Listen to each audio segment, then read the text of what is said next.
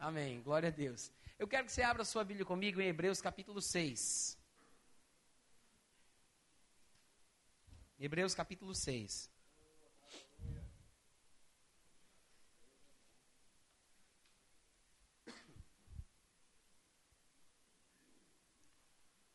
Todo mundo encontrou? Posso ler, gente? Olha só, do versículo 4 ao versículo 8, nós temos o texto que diz o seguinte: É impossível, pois, que aqueles que uma vez foram iluminados e provaram o dom celestial e se tornaram participantes do Espírito Santo e provaram a boa palavra de Deus e os poderes do mundo vindouro e caíram, sim, é impossível outra vez renová-los para arrependimento, visto que, de novo, estão crucificando para si mesmos o Filho de Deus e expondo-o à ignomínia, porque a terra que absorve a chuva que frequentemente cai sobre ela e produz erva útil para aqueles por quem é também cultivada, recebe bênção da parte de Deus, mas se produz espinhos e abrolhos, é rejeitada e perto está da maldição, e o seu fim é ser queimada. Amém? Bom, eu quero que vocês me ajudem em relação ao tempo, tá? Se eu me perder, viu? Alguém me avisa que está já nos 50 minutos. Bom, o negócio é o seguinte: esse texto aqui, olha para cá, daqui a pouco a gente vai ler tudo junto, tá? Mas eu quero que vocês prestem atenção nas coisas que eu vou falar aqui para vocês. Vocês já devem conhecer essa passagem. E depois vocês podem relê-la com mais calma em casa. Agora preste atenção aos argumentos que eu vou aqui trocar com vocês para trazer luz sobre a situação. Algumas pessoas usam esse texto para dizer que não está falando sobre perda de salvação.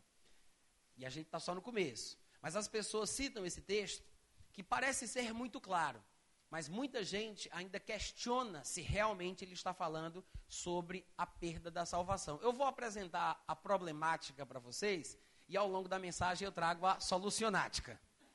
Amém? Tudo bem? Qual é o argumento que as pessoas falam? Em primeiro lugar, eles dizem que os versículos que lemos, do 4 ao 8, está falando sobre pessoas que não são realmente nascidas de novo. Dizem que não são pessoas crentes, cristãs nascidas de novo. Mas alegam que a epístola aos Hebreus foi escrita para uma comunidade formada por crentes e não crentes, mas na sua maioria de povo judeu. E por causa disso, alguns judeus estavam se aproximando do cristianismo, ouvindo as pregações que eram feitas pelos irmãos, e estavam encantados com aquela novidade da possibilidade de Jesus ser o Messias.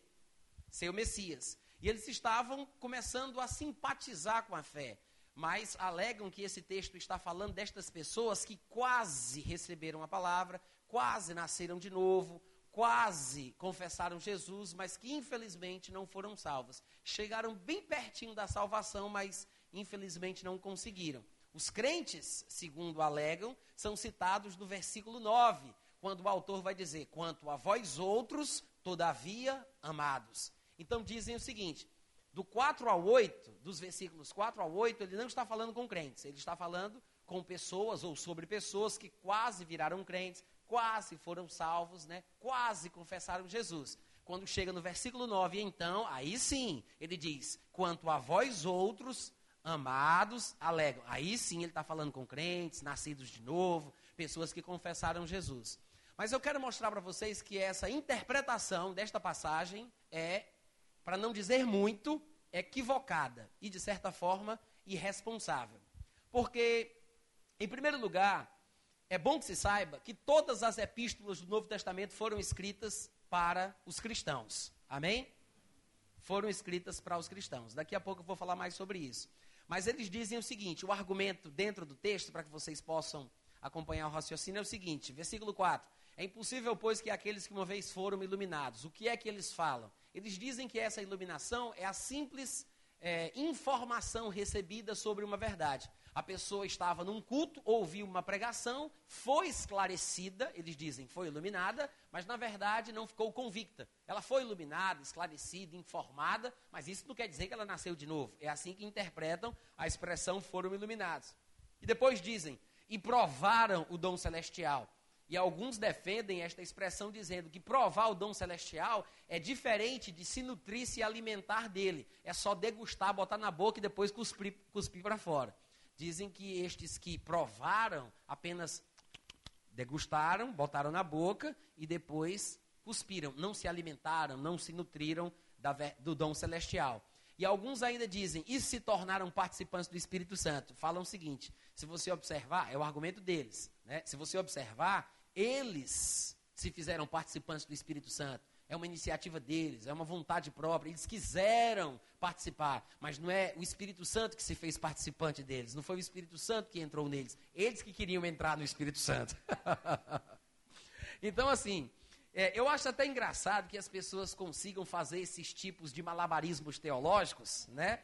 Para tentar justificar uma coisa que você, vê, você vai ver claramente que não tem justificativa. O texto é muito claro Qualquer pessoa que lê esse texto aqui com um coração sincero, observando as expressões, vai perceber que ele está falando sobre pessoas salvas, nascidas de novo e que não podem continuar do jeito que estão porque sofrerão consequências ruins, desastrosas. Mas isso vai ficar mais claro à medida que eu for falando com vocês. Como eu dizia, eu quero deixar bem claro que a epístola aos Hebreus, como todas as outras do Novo Testamento, foram escritas para crentes nascidos de novo.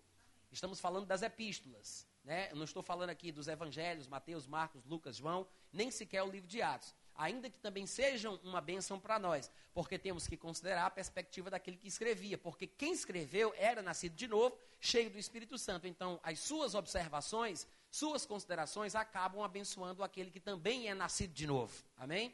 Porque vai se identificar com a sua posição, sua perspectiva, a sua visão panorâmica a respeito das coisas da vida. O livro de Hebreus, ele foi escrito por crente para crente. É uma epístola para a igreja.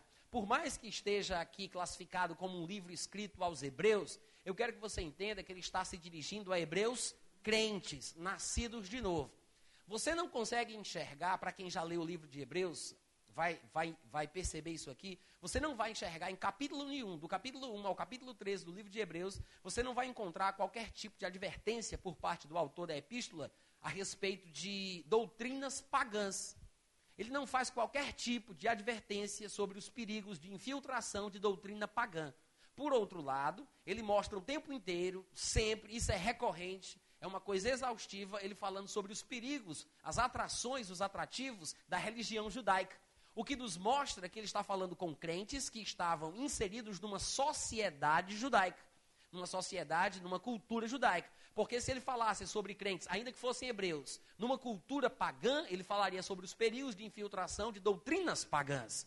Mas quando ele fala sobre os perigos da doutrina hebraica ou judaica, ele está falando sobre crentes hebreus inseridos numa cultura hebraica. Pode até ser os crentes de Jerusalém ou de uma outra comunidade judaica localizada em outro lugar. Isso não importa. O fato é que a evidência interna do texto da epístola aos Hebreus mostra isso. Ele está falando sobre perigos de doutrinas judaicas. Mas o fato de estar inserido na cultura judaica não quer dizer que ele está falando com judeus que não são crentes. Amém, gente? E o que ele vai falar sobre estes perigos para os crentes judeus, de forma geral, serve como exemplo e advertência para todos os crentes em qualquer cultura, em qualquer sociedade na qual ele estiver inserido.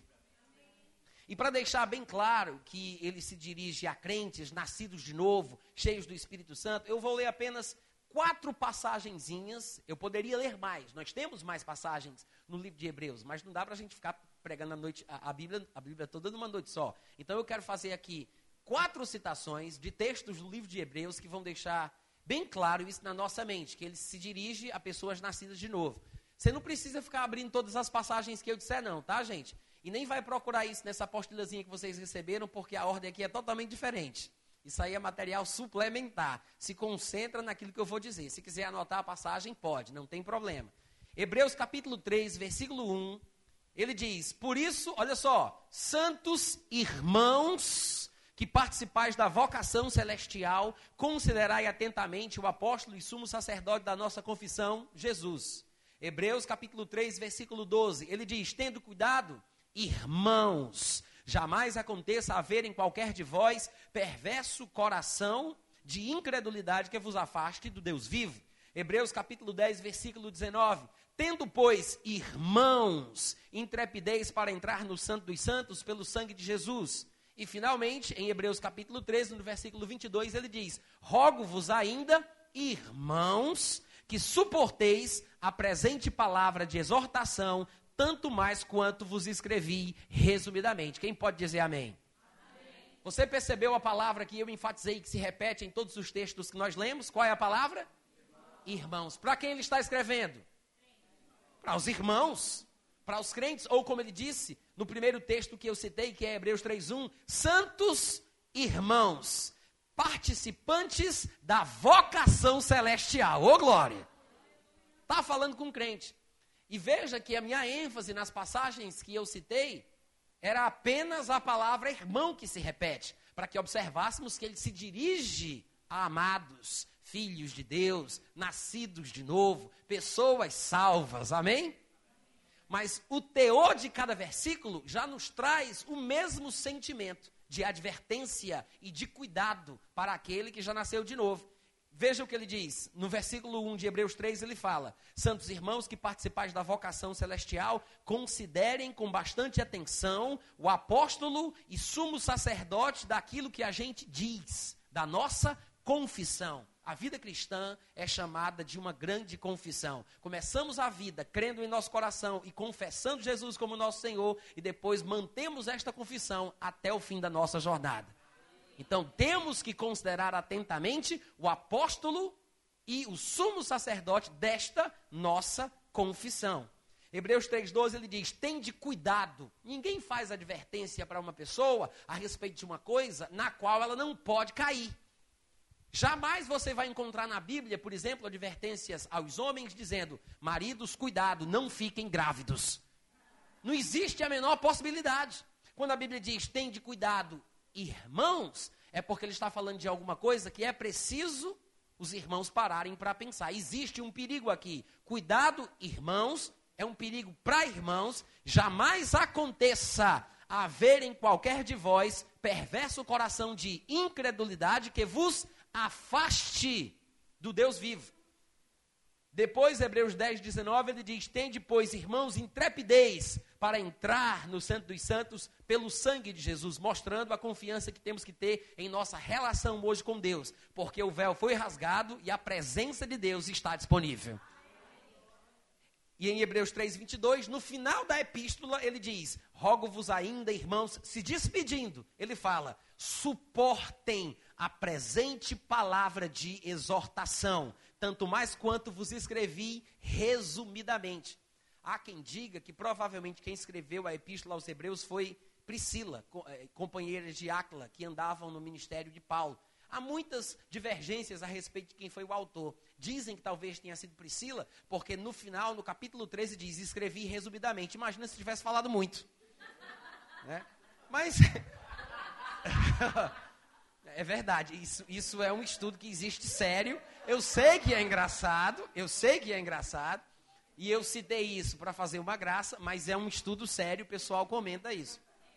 Bom, de qualquer forma, eu quero que você observe que no capítulo 13, no final da epístola, ele deixa claro para o que ele escreveu, mostrando o propósito da carta. Ele chama a carta aos Hebreus de presente palavra de exortação. Quando ele diz palavra de exortação, ele está falando sobre uma mensagem de exortação. Qual é a palavra ou a mensagem de exortação?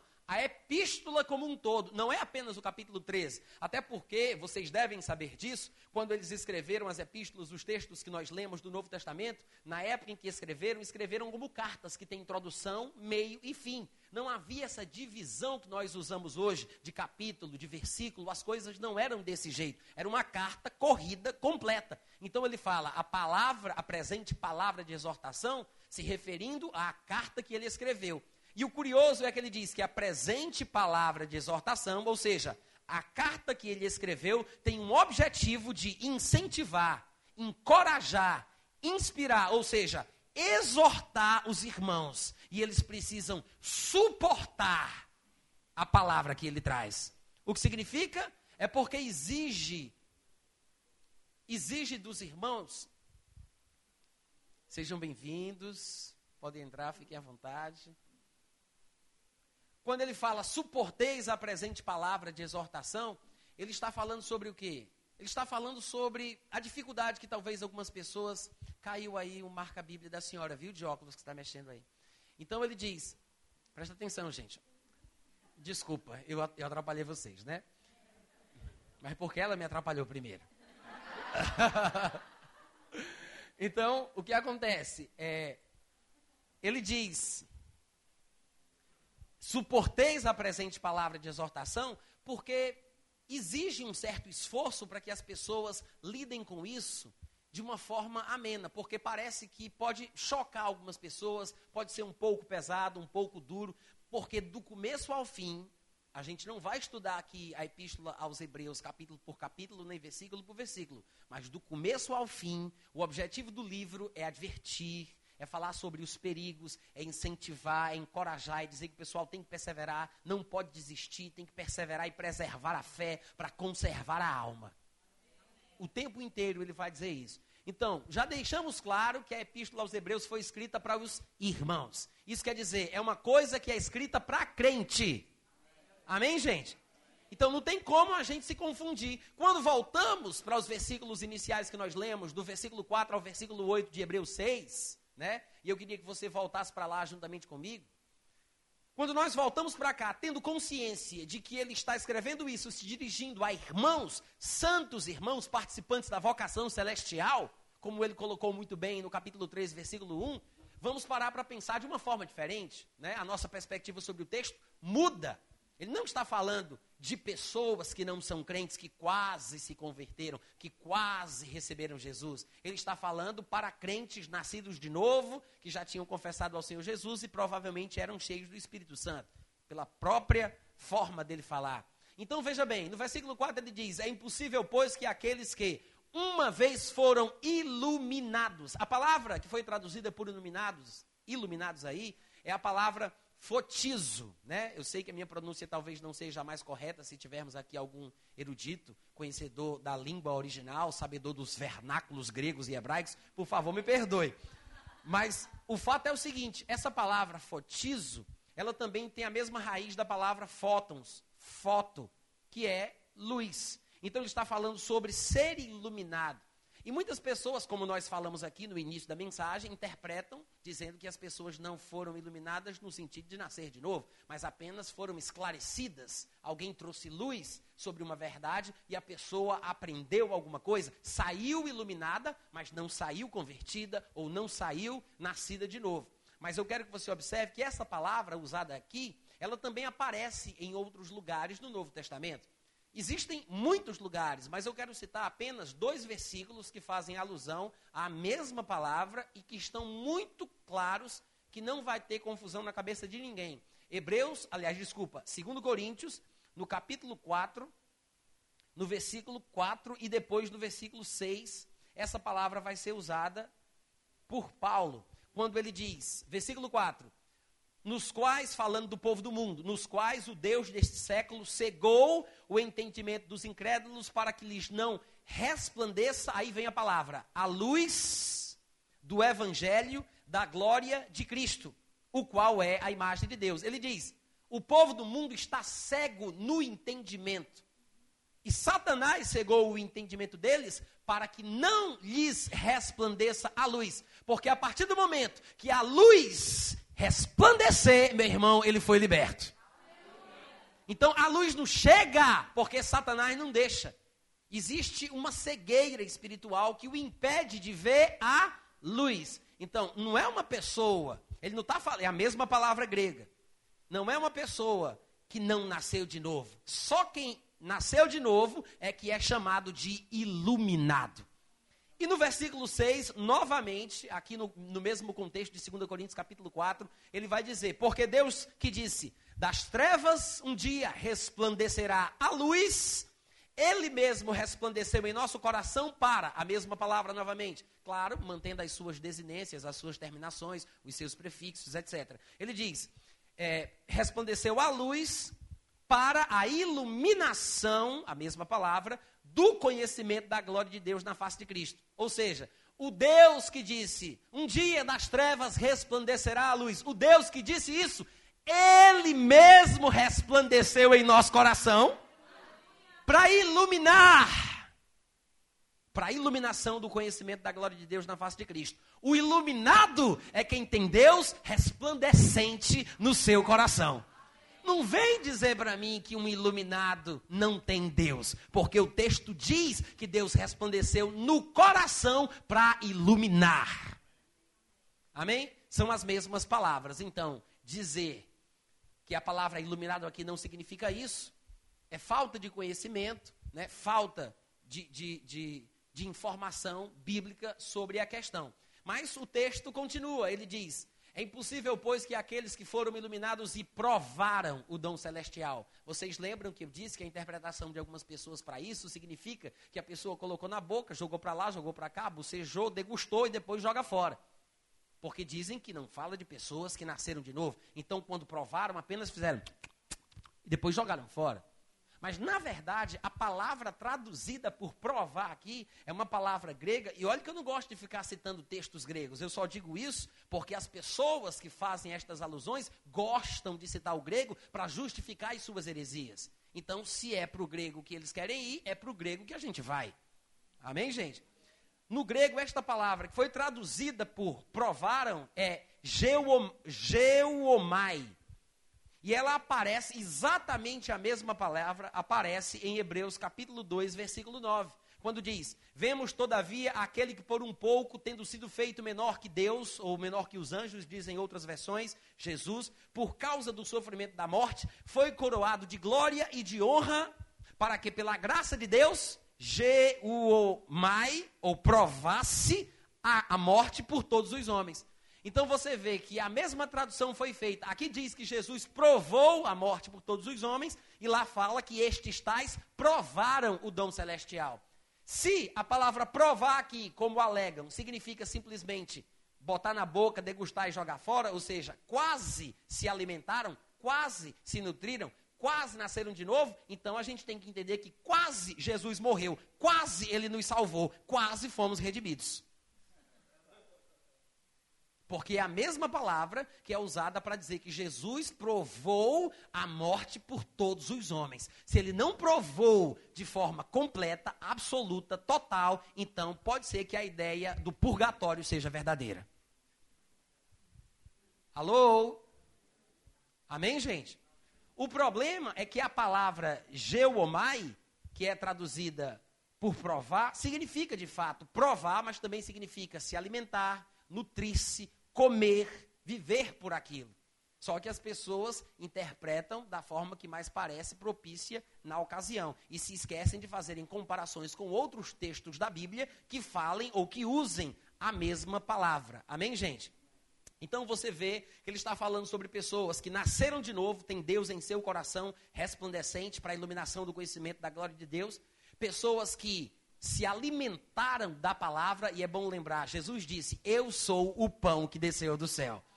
Jesus disse: nem só de pão físico viverá o homem. Por quê? Porque a vida do homem tem dois aspectos: o aspecto físico e o aspecto espiritual. Pão para o corpo, mas a palavra é para o espírito. Ele está falando sobre a alimentação espiritual. E se tornaram participantes do Espírito Santo, significa pessoas que nasceram de novo, pessoas que receberam o Espírito Santo, se alimentaram da boa palavra de Deus, ou seja, cresceram um pouco mais, tanto é que em seguida ele vai dizer que, inclusive, provaram os poderes do mundo vindouro. Aí sim, uma pessoa que tem conhecimento, que é informada, pode ser julgada como culpada, porque um ignorante não pode ser culpado daquilo que não sabe. Amém, gente? Até Jesus disse isso. E tem mais: se, há, se alguém muito for dado, dele também, muito será cobrado. Porque a Bíblia fala que cada um de nós prestará contas de si mesmo diante de Deus. Amém, gente? E lembrando que o autor escreve para cristãos hebreus, nós podemos aqui citar passagens do Antigo Testamento com as, com as quais os hebreus estavam bem familiarizados a respeito da mesma verdade. Um exemplo disso seria Números capítulo 15, versículo 28 e 29, quando está escrito: O sacerdote fará expiação pela pessoa que errou, quando pecar por ignorância perante o Senhor, fazendo expiação por ele e lhe será perdoado para o natural dos filhos de Israel e também para o estrangeiro que no meio deles habita. Ou seja, não somente o judeu puro, mas também o prosélito, que é o gentil convertido ao judaísmo. E ele fala: Tereis a mesma lei para aquele que isso fizer pecar por ignorância. É o mesmo princípio que mostra que quando a pessoa é iluminada, conhece a palavra, nasceu de novo e ela persiste num erro deliberado, voluntário, ela está colocando em risco a sua própria integridade espiritual. A gente vai falar sobre isso mais claramente, citando textos da Bíblia que dizem isso de forma mais objetiva e direta. Mas eu quero apenas que você observe a consistência doutrinária que nós encontramos na palavra de Deus. E no versículo 9, quando ele diz: Quanto a vós outros, todavia, ó amados, né? Porque, como eu citei aqui antes, para aqueles que chegaram depois, as pessoas dizem que do versículo 4 ao 8, ele está falando de pessoas que quase nasceram de novo, quase receberam Jesus, quase foram salvas. Só no 9 é que ele vai falar com os crentes quando ele diz: Quanto a vós outros, todavia, ó amados, estamos persuadidos das coisas que são melhores e pertencentes à salvação, ainda que falamos desta maneira. Ou seja, os salvos estão no 9 e do 4 a 8, só perdido. Na verdade, se você observar o contexto, e vai ficar mais claro ainda daqui a pouco, se você observar o contexto, o que é que ele está fazendo? Olha para cá, tá, gente? Presta atenção. Vocês já conhecem, essa Bíblia aí é a mesma que vocês trazem todos esses anos. Olha para cá. Daqui a pouco você vai entender, mas é bom que vocês acompanhem os argumentos que o Espírito Santo traz através do vaso que vos fala. Olha só, o que é que acontece aqui? O autor da epístola está escrevendo dizendo o seguinte: Aqueles que foram iluminados, provaram o dom celestial, se tornaram participantes do Espírito Santo, provaram a boa palavra de Deus, os poderes do mundo vindouro e caíram, é impossível serem renovados para arrependimento. Ele mostra que é possível cair, mas mostra que é impossível renovar para arrependimento. A palavra traduzida por arrependimento aqui é metanoia, mudança de mente que nós usamos comumente para falar sobre a importância da metanoia para o novo nascimento. Então ele está falando que é impossível renovar outra vez para arrependimento. Ele está falando em termos gerais. Ele está dizendo, quando, por exemplo, nós queremos dar um exemplo, e eu digo, se você fizer isso que é errado, você tem que se arrepender, você tem. Eu não estou falando que é você, com quem eu falo, mas eu estou usando a segunda pessoa do singular, você, para generalizar uma verdade que se aplica a qualquer um. Eu poderia usar a primeira pessoa do singular falando de mim. Se eu, porventura, pecar contra o meu irmão, eu preciso me arrepender e fazer as pazes com o meu irmão. Mas eu não estou falando necessariamente de mim. Eu estou usando a primeira pessoa do singular para falar de todas as pessoas de forma geral. Amém, gente? Da mesma forma, quando você fizer a leitura desse texto, lembre-se que quando ele diz aqueles que uma vez foram iluminados e caíram, ele está falando sobre qualquer um que. Ele não está falando de um grupo específico de pessoas que ele poderia citar pelo nome. Ele está falando de uma forma generalizada. Aqueles que foram iluminados, aqueles que provaram o, bom, o dom celestial, aqueles que se fizeram participantes do Espírito Santo e caíram, sejam eles quem forem, é isso que ele está dizendo. Mas o próprio contexto deixa isto claro quando ele diz: e caíram. Ora, você não vai usar a palavra caíram para uma pessoa que já está no chão. Só se fala que alguém caiu se essa pessoa estiver de pé. Alô? Amém, Amém gente? A Bíblia diz: aquele que pensa estar de pé, veja que não caia. Na verdade, a palavra cair e ficar de pé são palavras que são usadas de forma figurativa para falar sobre estar em comunhão com Deus e fora da comunhão com Deus. São palavras figurativas. São usadas para explicar uma verdade espiritual. Quem está de pé é aquele que está bem espiritualmente. Aquele que caiu é aquele que está mal espiritualmente. Eu sei que às vezes nós usamos a palavra cair para falar sobre pecados cometidos. De vez em quando alguém diz, rapaz, você soube de fulano de tal fulano de tal não caiu, rapaz. E na maioria das vezes usam essa expressão para falar de adultério, né? Ah, fulano de tal caiu. Mas na verdade, o cair aqui não está se referindo a pecados cometidos. Ele está falando sobre uma queda e vai ficar mais claro mais para frente. Ele está falando sobre uma, uma queda da qual não dá para se levantar. Porque o crente não perde a sua salvação porque ele peca, porque a Bíblia mostra que Deus já proveu remédio para isso. Se nós pecarmos, nós temos um advogado que é justo, fiel e justo.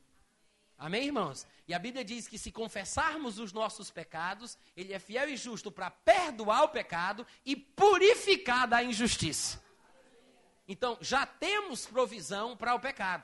Ele não está falando sobre cometer pecados. Ele está falando sobre uma atitude que se toma depois que se é iluminado, depois que se nasce de novo, depois que se tem conhecimento, depois que se experimenta os poderes do mundo vindouro. Uma pessoa que tem conhecimento, que é informada, instruída, nascida de novo, e ela insiste na vida de pecado, aí é uma coisa diferente.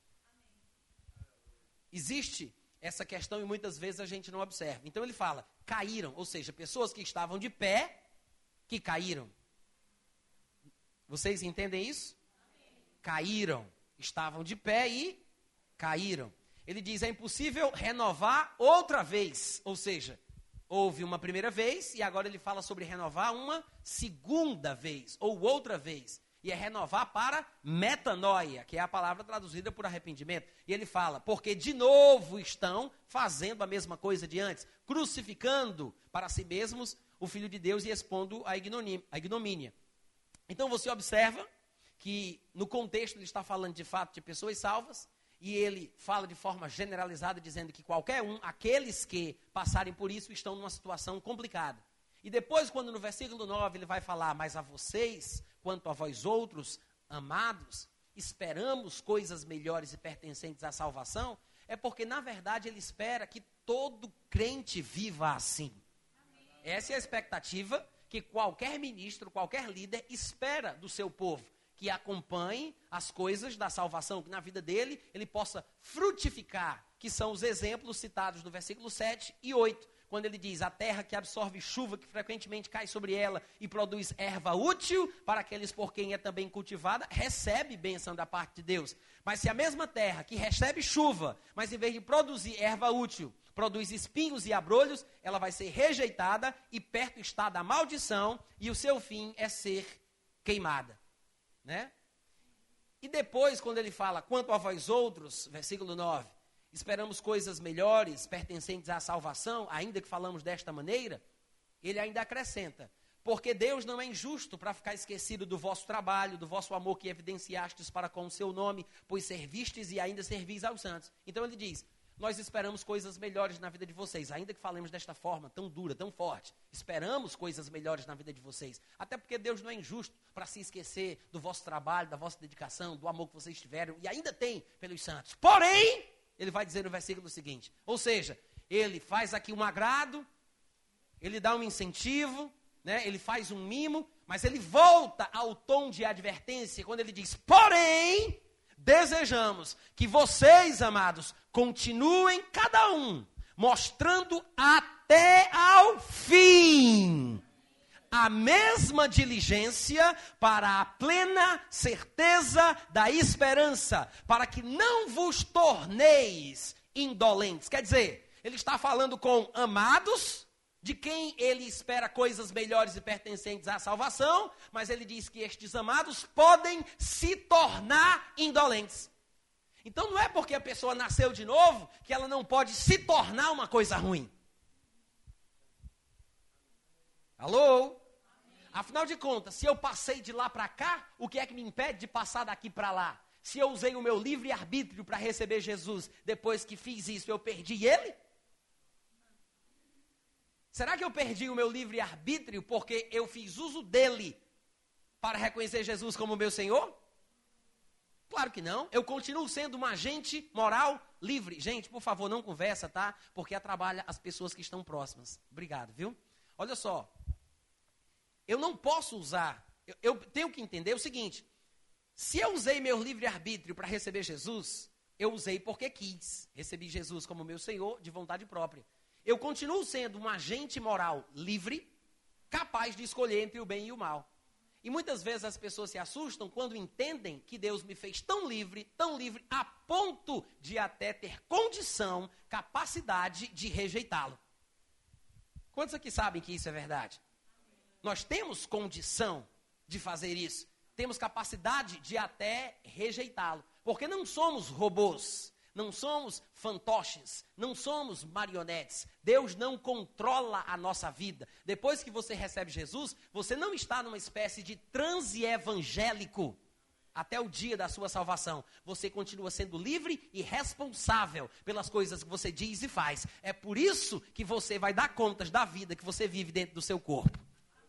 A Bíblia diz que vamos prestar contas no tribunal de Cristo pelo bem ou pelo mal que fizermos por meio do corpo. Cada um, cada um dará contas de si mesmo diante de Deus.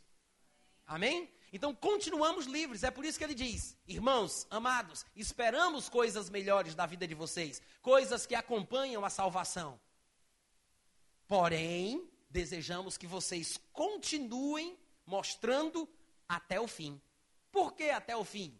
Porque existe um ponto de limite, existe um lugar que ele chama de fim, ao qual eu tenho que chegar. Dali para lá, para o que vem depois, eu não vou mais precisar viver neste tipo de peleja. Mas até lá eu tenho que perseverar. Então ele diz: mostre a mesma diligência para a plena certeza da esperança, para que não vos torneis indolentes. O indolente significa lento, moroso, preguiçoso. Então ele está falando sobre não nos tornarmos assim, para que não percamos a bênção. Por isso ele diz: para que não vos torneis indolentes, mas, ou seja, ao contrário disso, em vez de me tornar indolente, o que é que eu vou ser? Eu vou me tornar, se perseverar até o fim, eu vou me tornar imitador daqueles que, pela fé e pela longanimidade, herdam as promessas. É por isso que é importante a diligência, a perseverança, para eu não me tornar indolente e finalmente alcançar aquilo que me foi prometido. Amém, gente? E eu não sei se todos aqui sabem, mas na nossa escola nós temos uma base bem firme naquilo que o irmão Reagan ensinava. E muitas pessoas questionam se o irmão Reagan falava a respeito da possibilidade da perda da salvação. E existe um livro que foi lançado em inglês, que infelizmente ainda não temos em português, que se chama The Present Day Ministry of Jesus Christ. Que em português seria uma coisa mais ou menos assim: o ministério atual de Jesus Cristo, ou o ministério dos dias de hoje de Jesus Cristo. E no capítulo 2 desse livro, o capítulo inteiro é dedicado somente à questão da possibilidade da perda da salvação. Na verdade, lá você vai encontrar o irmão Kenneth Erwin Reagan falando sobre uma coisa que você não encontra ele falando em lugar nenhum, nem mesmo em livros em inglês ou em português, que é falando de Calvino e de Armínio, falando sobre o determinismo e o livre-arbítrio. E ele mostra claramente o que ele pensa. E ele conta na história que ele narra o que aconteceu com o grande evangelista Charles Finney, ou Charles Finney, como nós conhecemos, que revolucionou o, o evangelismo na sua época. Porque esse homem, Charles Finney, ele na verdade, se formou advogado, e ele conversando com um senhor mais experiente, o senhor disse para ele, um certo juiz, Seria bom que você começasse a frequentar uma comunidade cristã, porque lá você vai conviver com pessoas da sociedade, ter acesso a pessoas que podem lhe dar grandes oportunidades de emprego. E ele disse: Vou fazer isso. E começou a frequentar uma igreja evangélica sem, na verdade, ter se convertido, apenas por uma questão social. E ele gostava, ele se deu bem, ia para os cultos, todo mundo conhecia ele. E era uma igreja que tinha uma linha de pensamento calvinista, ou seja, uma vez salvo, salvo para sempre. E ele um dia, tocado no coração por uma pregação num culto de jovens, ele disse: Puxa, eu fui muito tocado e eu gostaria que vocês orassem por mim, porque eu quero receber a salvação. E eles olharam para ele assustado. Isso é o irmão Rega narrando no capítulo 2 desse livro. E dizem que, diz que eles olharam para Charles Finney assustado e disseram: Mas você ainda não é salvo? Ele disse, não, mas eu gostaria de ser. Aí disse, bom, a gente não pode fazer nada sobre isso, porque se você, fosse, se você tiver que ser salvo, você será. Porque Deus é quem faz as coisas. É Deus quem chama, é Deus quem elege, é Deus quem escolhe. Se você tiver que ser salvo, você vai ser salvo. Se você não for para ser salvo, não podemos fazer nada a respeito do assunto. Ele ficou tão incomodado com aquilo, ele se irritou tanto, que ele começou a estudar o Novo Testamento e nasceu de novo sozinho. Essa é a história de Charles Finney, para quem não sabe. Porque ele começou a perceber no Novo Testamento que havia muitas passagens dizendo aos homens: arrependei-vos, arrependei-vos, se arrependo. Muitas palavras de exortação, de incentivo, encorajamento a se apegar com Deus, receber a palavra. E ele disse: ora, se eu não sou capaz de receber o que ele me dá e o que ele manda eu receber, por que, que ele manda eu receber? Eu acho que esse pensamento do povo da minha igreja está errado. E pela primeira vez ele desafiou esse pensamento na época e as coisas, graças a Deus, começaram a mudar desde então. Hoje em dia, nós não ouvimos tanto as pessoas falarem, ainda tem quem fale, mas não ouvimos tanto as pessoas falarem sobre o calvinismo puro, a velha, a velha escola né, de pensamento calvinista, bem tradicional. Ainda tem quem ouse falar sobre isso. Mas graças a Deus nós temos tanta luz da palavra hoje em dia que as pessoas perceberam que é um pouco sem sentido. Porque Deus não é manipulador, ele não é carrasco e ele não é injusto. O fato de Deus ter uma perspectiva diferente da humana e enxergar todas as coisas no meio e no fim e saber o fim desde o começo, não faz de Deus o responsável pelas coisas que ele sabe antecipadamente. Amém, gente? Porque tem gente que diz assim: quem há de ser salvo, vai ser salvo, e quem é para se perder, vai ficar perdido. Porque esta é a vontade de Deus. Só que isso é injusto. Se as pessoas que estão na igreja estão na igreja porque Deus quis, e as pessoas que estão no mundo estão no mundo porque Deus assim o determinou, gente, vamos ser bem sinceros, então o pessoal que está no mundo merece entrar no céu porque está fazendo a vontade de Deus. Alô? Não tem sentido. Amém, irmãos? Mas há outros livros do irmão Reagan onde você vai ver ele falando sobre isso. No livro Eu Creio em Visões, no capítulo 4, das páginas 91 à página 99, no livro Casamento, Divórcio e Novo Casamento, capítulo 3, páginas 36, 37, 40 e 41, no livro A Igreja Triunfante, no capítulo 5, nas páginas 112 a 129. E não são apenas esses, mas eu estou dizendo isso aqui para referência, sem falar dos outros textos da Bíblia que nós iremos ler ao longo desse estudo. Quanto tempo a gente já teve até agora? Alguém marca? 40 minutos. Vamos continuar mais 10 minutinhos, depois a gente faz um intervalo para vocês poderem conversar um pouco, beber uma água e no banheiro. Parece que vai ter um coffee break também, né? Vai ter, não? Vai? Amém. Então tá. Olha só, eu quero mostrar para vocês a consistência. Olha só, gente. Eu quero mostrar para vocês a consistência doutrinária do livro de Hebreus a respeito desse assunto. Claro que a gente vai observar outros textos do Novo Testamento também, daqui a pouco, mas vamos por partes. Hebreus 2:1 diz o seguinte: Por esta causa importa que nos apeguemos com mais firmeza às verdades ouvidas, para que delas jamais nos desviemos, mostrando que nós temos livre arbítrio e mostrando que nós mostrando que nós precisamos nos apegar com mais firmeza para que a gente nunca se desvie. Como é que chama aqui em Vitória aquela brincadeira de corda que fica dois grupos puxando, um puxa lá e o outro puxa aqui? É cabo de guerra? Quando você está pegando de um lado e põe força, é porque existe uma força contrária ao lado que você está. Não é assim? Quando ele diz para nos apegarmos com mais firmeza, é porque existe alguma coisa, existe alguma força num lado contrário que tenta me fazer me desapegar da palavra que eu estou ouvindo.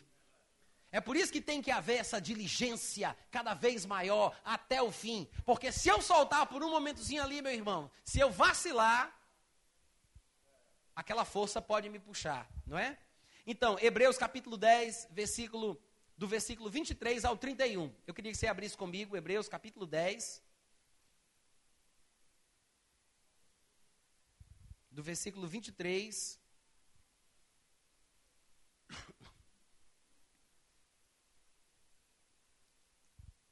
Todo mundo encontrou? Posso ler? Olha só, do versículo 23 em diante diz assim: Guardemos firme a confissão da esperança sem sem vacilar, pois quem fez a promessa é fiel. Consideremos-nos também uns aos outros para nos estimularmos ao amor e às boas obras. Detalhe importante: não deixemos de nos congregar, como é costume de alguns. Ele não está falando sobre vir para a igreja a semana inteira. Ele está falando sobre se reunir com os irmãos da mesma fé, né? De acordo com a sua necessidade, a sua conveniência, porque eu sei que existem pessoas que são muito atarefadas em seus trabalhos, na faculdade e assim por diante, e ainda se dedicam na igreja. Mas ele está falando sobre a importância de não se acostumar com os afazeres do dia a dia, que são necessidades autênticas, e abandonar a reunião com os irmãos. Então ele diz: não deixemos de congregar-nos como é costume de alguns. Antes, nós temos mais é que fazer admoestações, advertir pela falta, censurar, repreender quem deixa de se congregar. Quanto mais admoestações devemos fazer? Ele diz: tanto mais quanto vedes que o dia se aproxima. Então ele fala que o crente tem uma sensibilidade espiritual para perceber a proximidade do dia de Cristo, para que assim ele seja mais incisivo nas repreensões para com as pessoas que estão deixando de se congregar. E ele continua falando dentro do contexto do porquê ou do perigo dessa situação. Porque se vivermos deliberadamente em pecado, depois de termos recebido o pleno conhecimento da verdade, está falando com crentes ou não? Claro que sim. Ele diz: já não resta sacrifício pelos pecados. Qual sacrifício a gente vai ter se o maior de todos está sendo desprezado? Né? O sacrifício de Cristo é inigualável. Se depois de ter recebido esse sacrifício, depois de ter aceitado, recebido o pleno conhecimento da verdade, eu volto a viver como antes, o que é que me resta? Não tem mais nada. O sacrifício de Cristo é o topo do negócio. Então ele diz: pelo contrário, já não resta sacrifício pelos pecados. O que resta?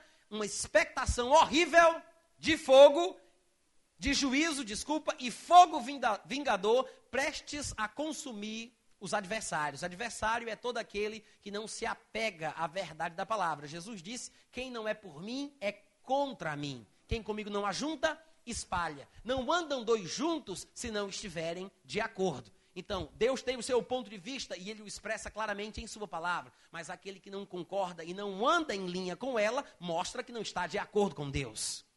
Amém? Estes são classificados como adversários. E ele continua: sem misericórdia, morre pelo depoimento de duas ou três testemunhas quem tiver rejeitado a lei de Moisés.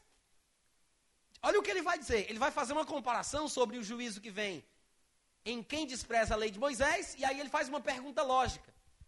Ele quer que nós concluamos pelo raciocínio qual é o juízo que vem sobre aquele que desprezar não a lei de Moisés, mas desprezar uma coisa superior. Então ele diz: de quanto, versículo 29, de quanto mais severo castigo vocês julgam que deve ser considerado digno ou merecedor aquele que calcou aos pés o Filho de Deus, profanou o sangue da aliança, observe bem, com o qual foi santificado e ultrajou o Espírito da graça. Ora, nós conhecemos aquele que disse. Agora observe bem que no versículo 30 ele não diz, nós conhecemos o que ele disse. Ele não disse isso. Ele diz, conhecemos aquele que disse. O ponto forte aqui não é o que ele falou, é o caráter daquele que falou. Nós conhecemos aquele que disse: A mim pertence a vingança, eu retribuirei. E outra vez, o Senhor julgará o seu povo. E para quem tem dúvidas do que isso signifique, ele informa: horrível coisa é cair nas mãos do Deus vivo. E depois no versículo 32 ele fala: Porém, lembrem-se dos dias anteriores, quando vocês nasceram de novo, ou seja, em que depois de iluminados, sustentastes grande luta, sofrimento, perseguição, oposição dos pecadores, porque um novo convertido às vezes tem todo esse fogo, mas à medida que vai passando o tempo, ele não mostra a mesma diligência da perseverança, acaba se tornando indolente e não herda a promessa. Então ele diz: lembre-se de como vocês eram no começo, logo depois que vocês foram iluminados. Vejam o que ele está dizendo, como vocês sustentaram luta, sofrimento, perseguição, ora expostos como em espetáculo, tanto de opróbrio quanto de tribulação, ora tornando-vos co-participantes com aqueles que desse modo foram tratados, porque não somente vos compadecestes dos encarcerados, como também aceitastes com alegria o espólio dos vossos bens, tendo ciência de possuirdes vós mesmos patrimônio superior e durável. Portanto, versículo 35, não abandoneis a vossa confiança. Eu não sei se você observou, mas essa ideia, ela é repetitiva. Ela é repetitiva. E olhe que estamos apenas no livro de Hebreus. Então ele diz: portanto, não abandone a confiança. É possível que o crente abandone. Se não fosse possível, ele não iria dizer: não faça isso. Amém, gente? Não abandoneis a vossa confiança. Por quê? Porque a confiança, quando não é abandonada, essa sim tem grande galardão. o grande galardão acompanha a confiança que não é abandonada. Amém? Com efeito, agora ele vai falar sobre uma necessidade imperativa. Ele diz: com efeito, vocês têm necessidade de perseverança, para que depois de ter feito a vontade de Deus, até quando? Até o fim, né? A gente já sabe. Alcanceis a promessa. Do que é que nós temos necessidade, gente? Hum? Hum? Vocês estão aqui hoje à noite? Vou perguntar de novo. Do que é que nós temos necessidade? Perseverança. Diga, eu tenho necessidade. De perseverança. Todos nós temos. Todos nós temos. Até Paulo, como crente, ele disse, cheio do Espírito Santo, do Espírito Santo e do ministério. Ele falou em 1 Coríntios 9, 27, eu esmurro o meu corpo e o reduzo à escravidão, para que, tendo pregado a outros, não venha eu mesmo a ser desqualificado. E lá em Filipenses capítulo 3, ele falava sobre largar todas as coisas para que pudesse conhecer a Cristo, ser achado nele, não tendo justiça própria, para conhecê-lo e também para ter comunhão com os seus sofrimentos, para que, para que de alguma maneira ele pudesse também alcançar a ressurreição dentre os mortos. E o texto vai continuar, tá? No versículo 37 ele diz: Porque ele diz que temos necessidade de perseverança para que alcancemos a promessa. Aí ele diz: Porque ainda dentro de pouco tempo, aquele que vem virá e não tardará. Todavia, o meu justo viverá pela fé. E se o justo retroceder, no justo que retrocede, não se comprais a minha alma. É Deus quem está dizendo: O meu justo viverá pela fé. Mas se o meu justo retroceder. Quando ele fala sobre retroceder, ele está falando de uma pessoa que já avançou na vida, em sua caminhada cristã. O retroceder aqui é para uma pessoa que volta para o que não deveria voltar. Ele está falando do justo que vive pela fé e retrocede na fé. Se ele retroceder, Deus diz: Nele não se comprais a minha alma. Nós, porém, não somos dos que retrocedem para a perdição. Quer dizer, quando o justo retrocede, ele está indo ao encontro da perdição. Amém, gente? Somos, entretanto, da fé para a conservação da alma. Ou para conservar a nossa vida. Amém? Eu vou encerrar esse primeiro tempo aqui. Eu queria que você ficasse em pé para relaxar um pouco, estender.